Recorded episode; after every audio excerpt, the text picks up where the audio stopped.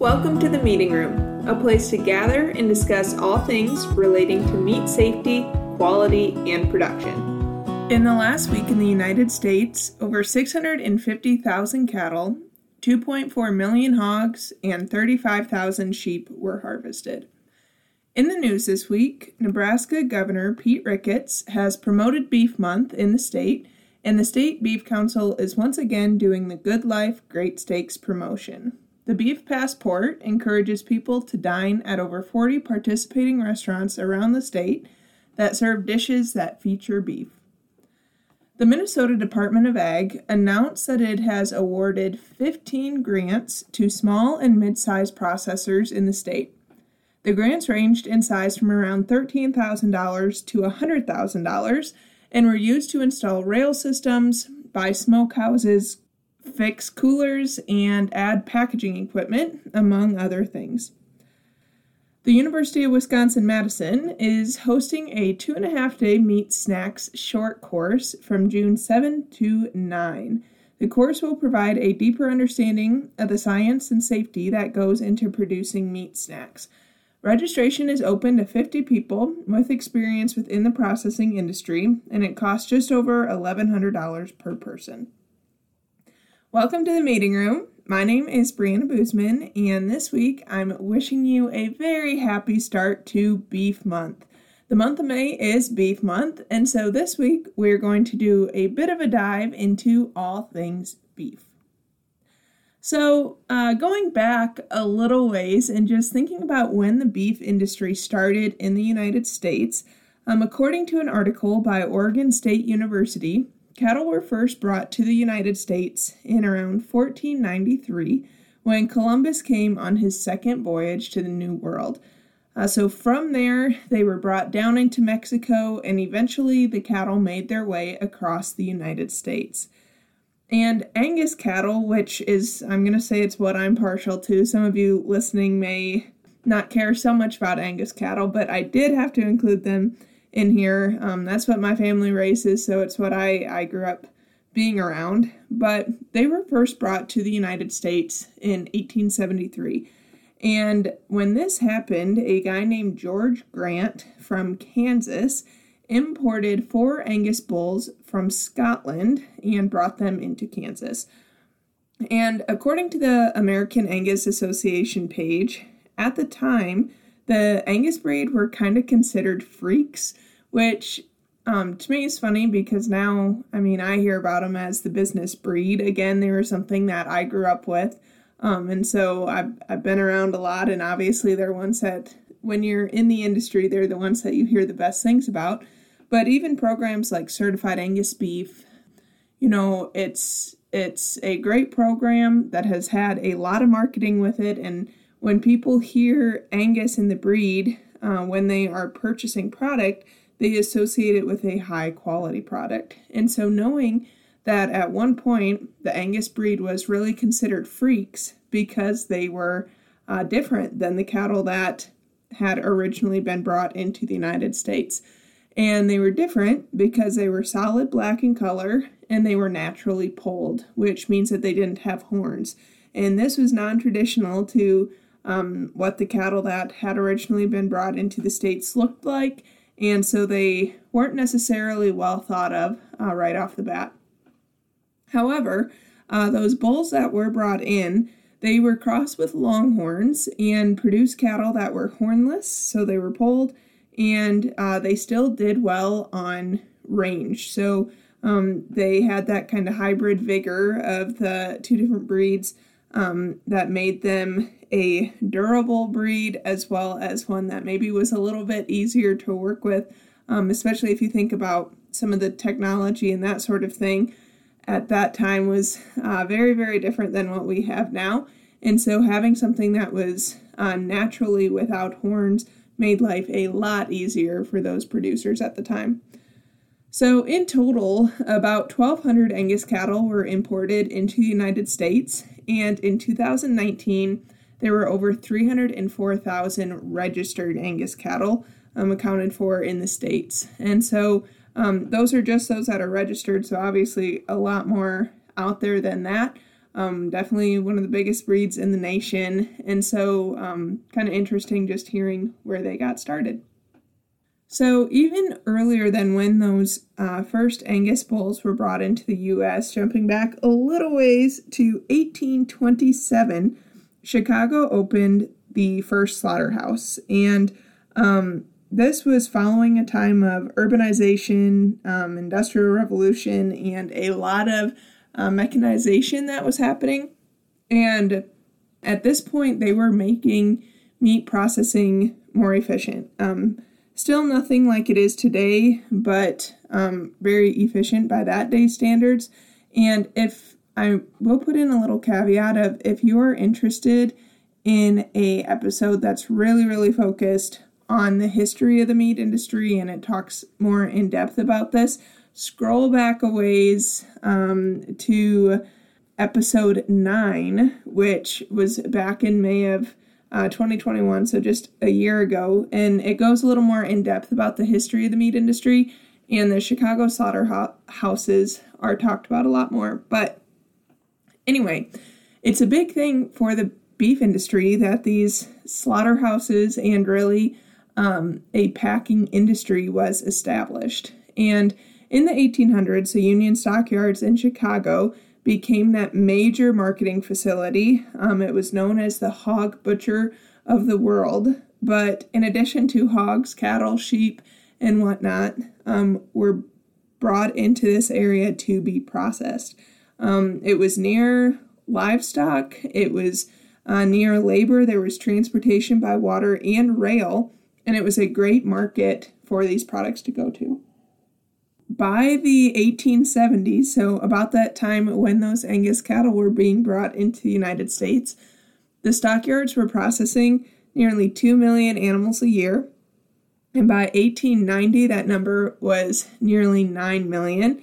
And at its peak in the early 1920s, the stockyards employed over 40,000 people, which is just crazy to see the growth and such that happened in that amount of time. Um, what really got some advancements in the beef industry and in the meat industry in general happened in 1877 when uh, Gustavus Swift brought in um, and electrified some of the production lines, as well as worked with an engineer to create the first refrigerated rail car.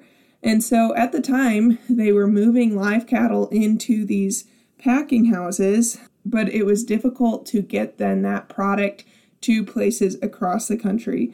But once they found a way to refrigerate these rail cars, which started really just as air circulating over ice that was in the car um, before it got advanced into the more electrified um, state, this allowed meat then to be shipped across the country um, and then eventually to ports and being shipped across the world. And so, um, a pretty amazing thing just that the technology that refrigeration had on the industry. Um, so that is kind of a, a brief little bit about uh, the beef industry. Today, um, every week, as said in the introduction, there's hundreds of thousands of cattle that are harvested every single day, and that meat is being shipped around the United States. It's going to people here in the US as, as well as feeding people around the world. In January of this year, there were over 30 million beef cattle within the United States. And so this doesn't include dairy cattle. I had a professor, I think it was in grad school, who would tell us that not all cattle are dairy cattle, but all cattle are beef cattle, um, meaning that though dairy cattle um, do go into the beef supply, their purpose for production is milk. And so oftentimes they are not included into the uh, beef cattle numbers when looking at numbers within the United States. Um, currently, nine states have more cattle than people, which include South Dakota, Nebraska, Montana, North Dakota, Wyoming, Kansas, Idaho, Iowa, and Oklahoma.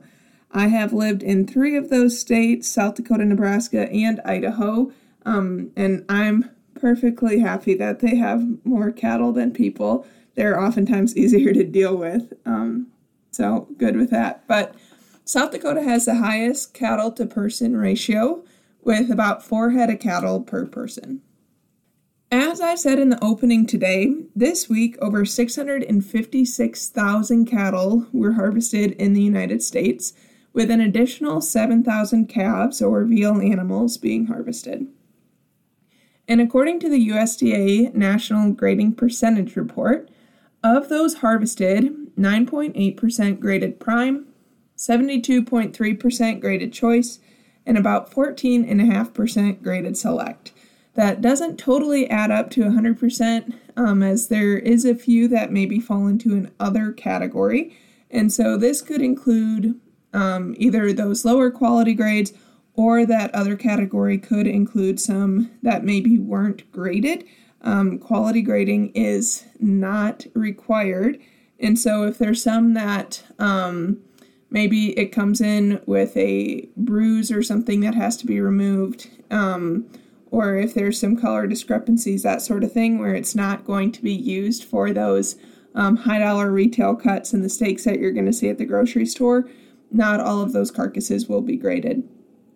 Um, additionally, there are some plants that are um, specific for harvesting more cull animals, so older cows or bulls, and um, typically those cattle can still produce a very high quality product, but because of their age, they are not able to fall into those high quality grades like choice and prime and so, because of that, since they can't meet those specific standards, um, since most of that product is going to go into ground beef or into further processed products, a lot of those cattle aren't actually quality graded.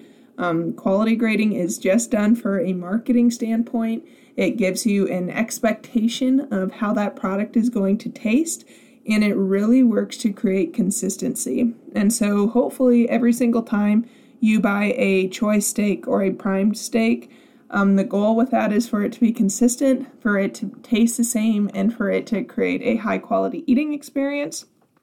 And it also helps depict what the price of those cuts should be.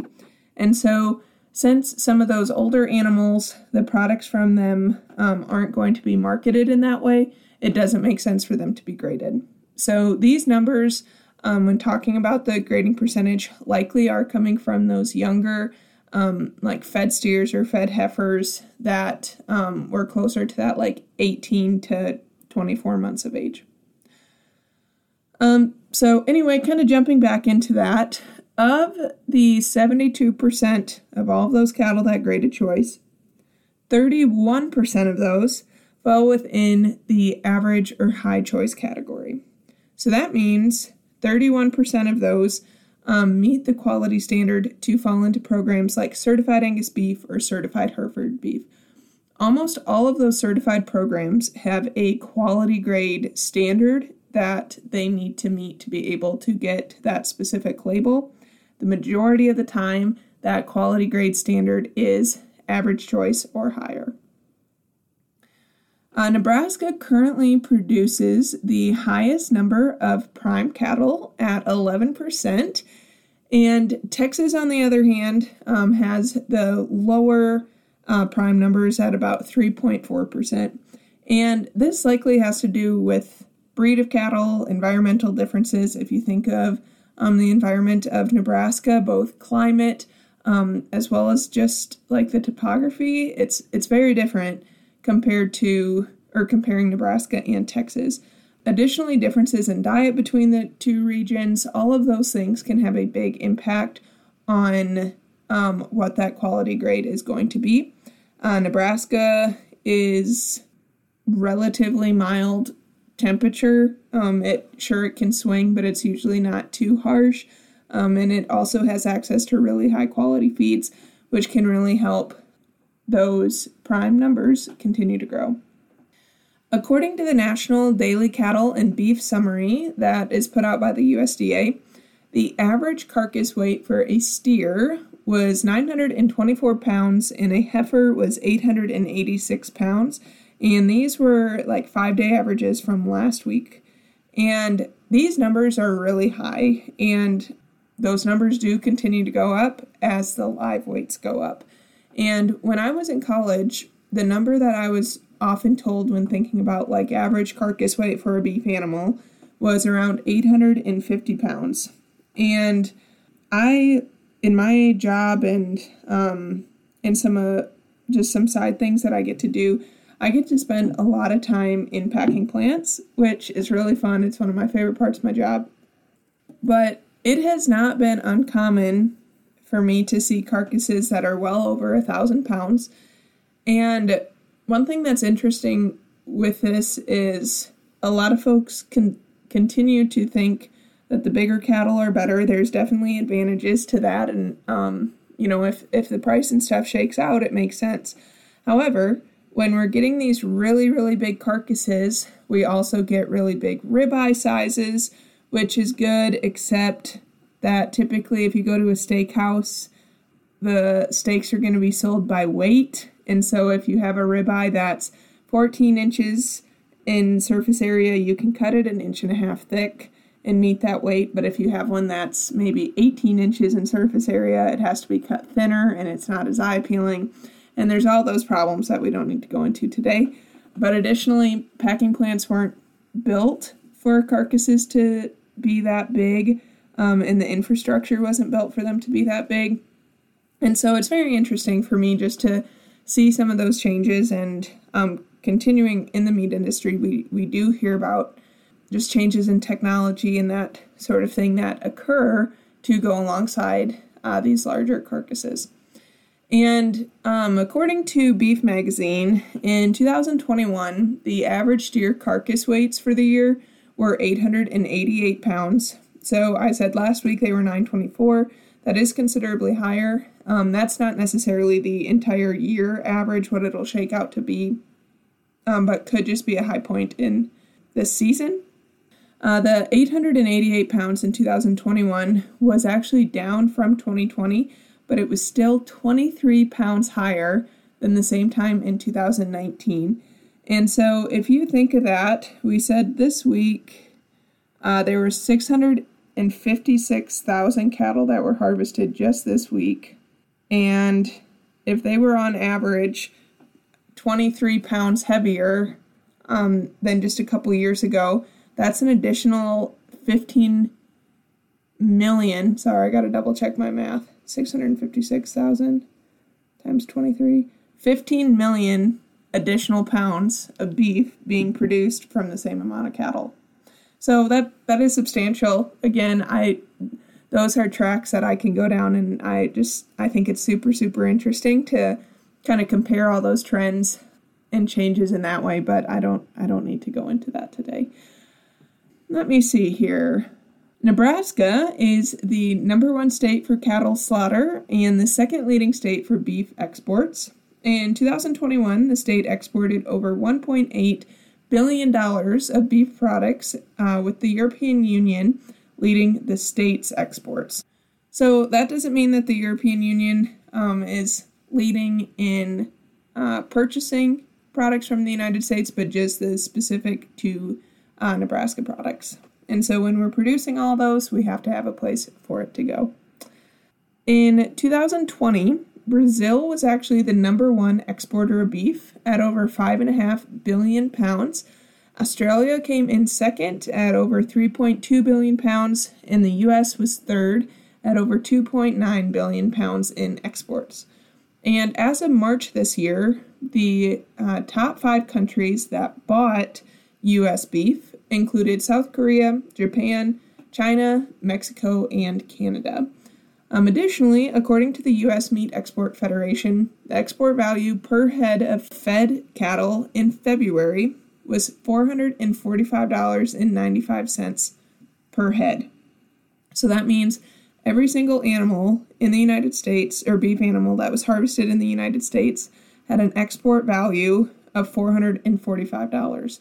So um, that's not necessarily saying that we're just going to export uh, certain cuts to other countries, but we can also get value in the exports from offal product and variety meats. Um, for a long time, and this isn't, I, I don't think, I don't think this is necessarily the case right now, but for a long time, the offal um, and variety meats, things that maybe we wouldn't consume here in the United States um, or we don't process into byproducts here in the United States were what led exports and were what caused a lot of or drove a lot of that value. However, um, there's a lot of work being done in other countries by people in the United States to increase the value of those products in other parts of the world. So, introducing recipes um, using the higher quality products over um, in other countries, driving up the value for those products, creating more demand, um, and creating markets for those products to be sold. And um, again, though, those variety meats, the offal, those are things. So if we think, I know this is all beef focused, but if we think about like pork, pork tongues, and um, I was in a packing plant once and they had boxes of pork tongues, they had boxes of ovaries, they had boxes of like three inch pieces of um, esophagus, that sort of thing. That all of those things were going to be exported. I don't know what they were going to do with them once they got them there, but it's it's just pretty amazing to think about all of the value that can come from those animals and all of the products that we can get from them that aren't just the traditional steak and ground beef and that sort of thing. And with that, I mean, it always just amazes me that cattle can take a very low quality forage. Um, they can take acres and acres of land that is not suitable for us to grow crops. It's not suitable, you know, for rural or urban development. There's not really much that can be done there except for livestock to graze. And they're able to take that uh, low quality forage, that low quality diet, and turn it into a really fantastic source of protein um, that has 10 essential nutrients, that um, is relatively low calorie for the protein that you're able to get. And it, it provides an incredible nutritious source of protein for people here in the United States and around the around the world. Um, and in addition to that, it provides products that we can use really in all aspects of our lives from sports equipment to medical supplies uh, to leather products to adhesives and asphalt to chewing gum. The beef industry has a huge impact on our lives in really every sector of our lives as well. And the beef industry here in the United States is big and it has an impact worldwide. And I'm just really thankful to be a part of it. And I look forward to celebrating Beef Month with a lot of my favorite beef dishes, whether that be a steak um, or a hamburger, or honestly, um, my favorite cut is the hanging tender, which is something that you do, you're not often going to see in grocery stores. Honestly, the only reason I've ever had it is from spending some time working, like in the meat lab in grad school, and um, we would buy that cut, the grad students, or we would get to have that from our research projects. But the hanging tender is also known as the butcher's cut because back in the day, it was a cut that the butcher could take home to their family and nobody nobody would know it was missing. But it comes from the diaphragm muscle and you don't often see it in grocery stores, but if you do ever get the chance to buy a hanger steak or if you get your own beef butchered, ask your locker if they will keep that for you. And I personally just think it's really, really good and not something that you get very often. So that's how I'm going to be uh, celebrating Beef Month, and I hope that you take some time uh, to celebrate it as well. It's a good excuse to grill up some steaks, even if it's uh, not a celebration. Just throw out um, some ribeyes or some T-bones and enjoy them with your family. So, anyway, have a very happy beef month, and thank you for joining me this week in the meeting room, and I look forward to visiting with you again soon. The views, information, or opinions expressed in the meeting room are solely those of the individuals involved and do not represent those of their employers, including the University of Nebraska Lincoln and others.